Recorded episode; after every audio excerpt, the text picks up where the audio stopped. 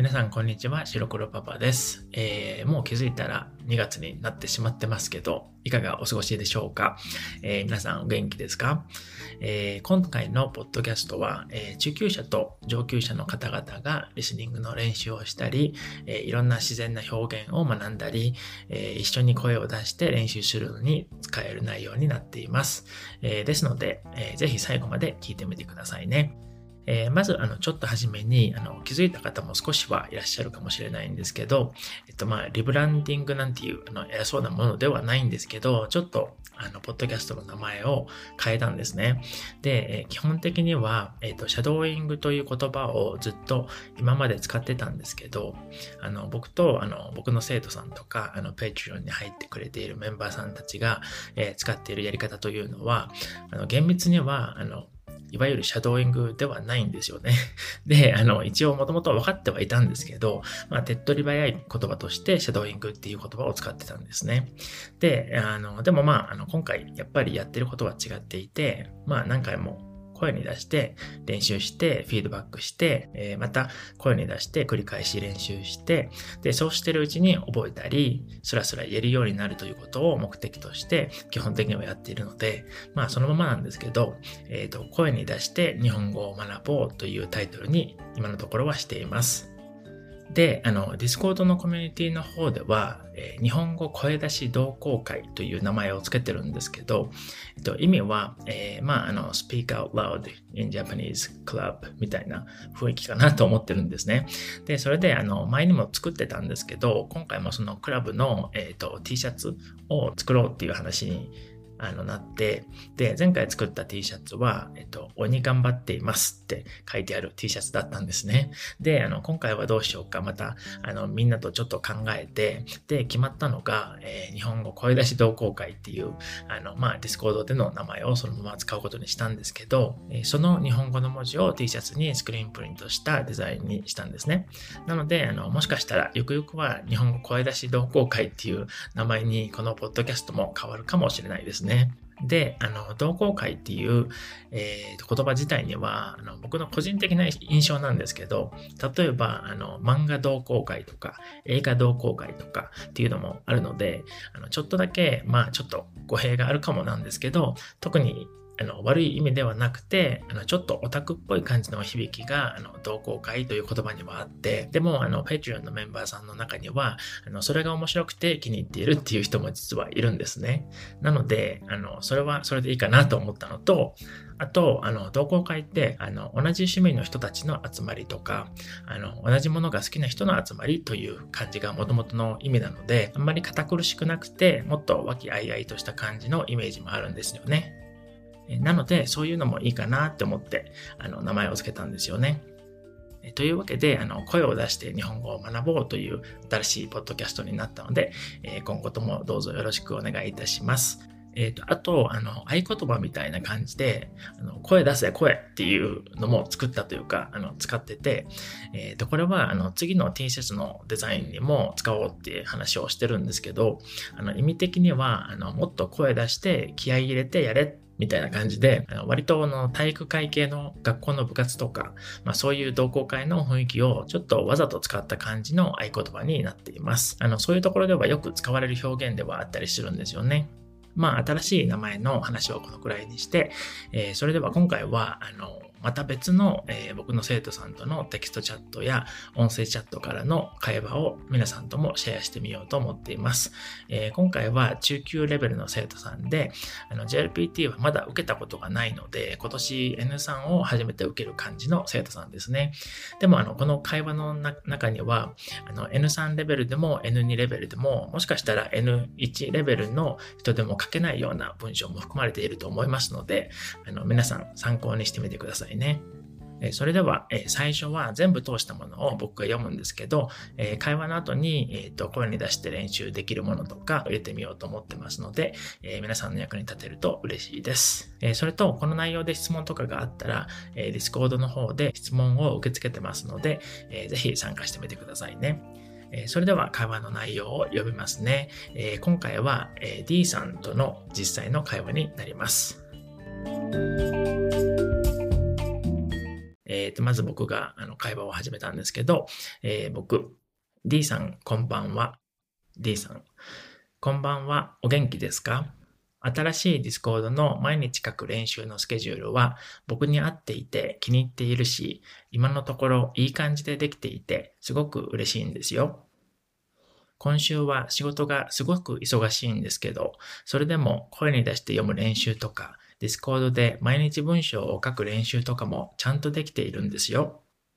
やっぱり毎日書いて直してもらえるので、いつもより文法を理解するのとか上達も早くなってるような気がします。えー、僕、なるほど。そういう風に言ってもらえると嬉しいです。でもみんないい感じで進んでますよね。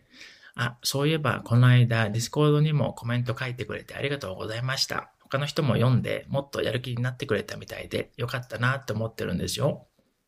D さん。そうですよね。でも、ディスコードに書いたことは本当にそう思ったから書いたんですよ。僕。なるほどね。だからみんなにもちゃんと言葉の内容が伝わってやる気が出たんだと思いますよ。書いてくれて本当にありがとうございます。D さん。あ、ところで昨日のディスコードに書いた文章は本当に日本で経験したことだったんですよ。あのゲームセンターで会員になるには日本に住所がないとダメってことだったんですよね。割引してもらえるから会員にならせて欲しかったんですけど、まあしょうがないですよね。でもすごく残念だったんですよ。僕、ああ、なるほどね。まあそういう話は他でも聞いたことがあるので結構ある話なのかもですね。まあ仕事でもうすぐ日本に引っ越すかもしれないし、もしそうなったら会員になって割引使っていっぱいゲーセンで遊んでくださいね。D さん。そうですね。今からすごく楽しみです。あ、でもそういえば、今週1ヶ月ぶりぐらいに日本の上司と話してたんですよ。日本の上司はもうすぐこっちに来てもらえるようにいろいろ手配してるからって言ってたんですけど、もうこの話が出てから1年も経つので信用しちゃっても大丈夫なのかなって思ってるんですよね。それで僕は実は最近は他の新しい仕事も探してるんですよって言ったんですよ。そしたらその上司はなんかちょっと急にナーバスな感じの声になったので急いでこの日本行きの話を進めるかもしれないと思ったんですけど、でもまあもしそうなっても最悪予定よりちょっと早く日本に行くことになるだけなので、まあいいかなと思ってます。でも正直に言うともう1年も待ってるので、このままずっとまた待ち続けるのなんて嫌だなって思ってるんですけどね。僕。なるほどね。なかなか難しいところですよね。でも1年も経ってるし、もうすでに長すぎですよね。D さん。でもまあとにかくもう今の仕事には飽きちゃったし、他の仕事をしたいので、とりあえず少しずつ他の部署の仕事もどんなのがあるか探し始めてるんですよ。僕、あ、それとちょっと思ってたんですけど、D さんとのチャットも一緒に声に出して読む練習とか、リスニングとか、復習にも使えるように、音声にして、ポッドキャストに載せるのってどうかなって思ってたんですけど、もしそうしたら役に立ちそうですか ?D さん、自分で書いた文章なので、音声でも聞いて練習したり、復習したりできるのはすごくいいし、それにこんな風にポッドキャストの内容を作るのにもお役に立てて嬉しいですよ。僕、そうそう、ポッドキャストの内容を考えるのも大変だし、みんなが興味持てなかったらあんまり意味ないし、でもこれだったら実際に D さんみたいな聞いている人と同じ日本語学習者の人がどんな風に日本語を使ってどんな話をしているか聞けるので、きっともっと他の人たちにも興味を持ってもらえるかなって思ったんですよね。最近初心者の人たち用のもそうやって作ってたしね。なので、こんな風にポッドキャストでも貢献してもらえて嬉しいですよ。D さん、M さんとかが話してる内容もどんな感じか気になります。僕、実は M さんのも昨日見てたんですけど、ちょっと外では話せないようなこともいっぱい話してるので、まずは大丈夫なのを探さないといけないんですよね。D さん、えー、すごく気になります。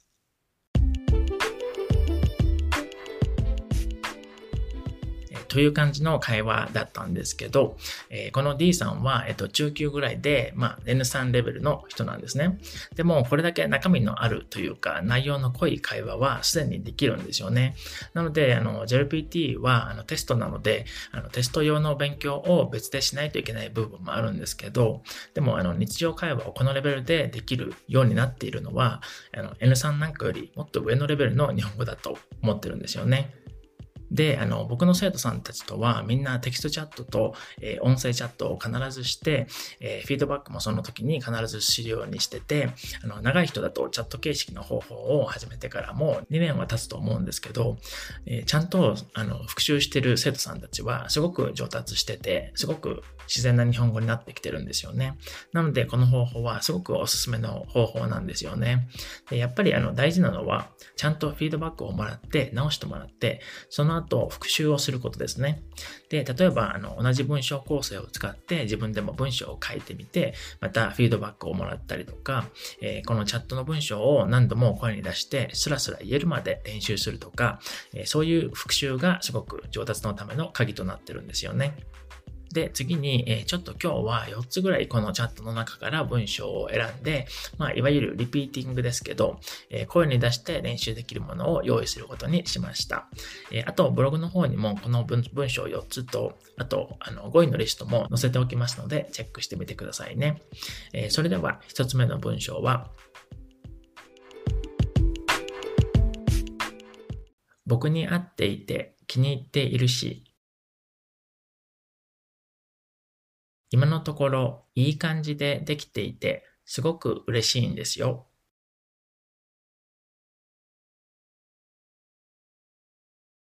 二つ目。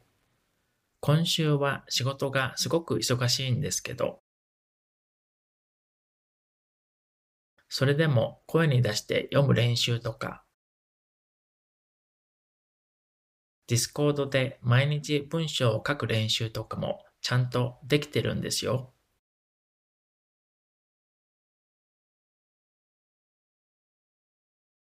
三つ目、お役に立てて嬉しいです。四つ目、M さんとかが話してる内容も、どんな感じか気になります。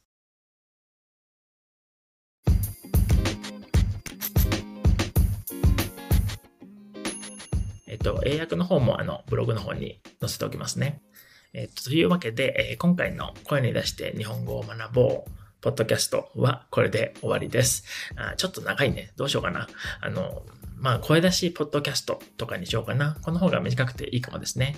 じゃあ、あの、改めまして、今回の声出しポッドキャストはこれで終わりです。えー、何回も聞きながら声に出して練習してみてくださいね。それじゃあ、またね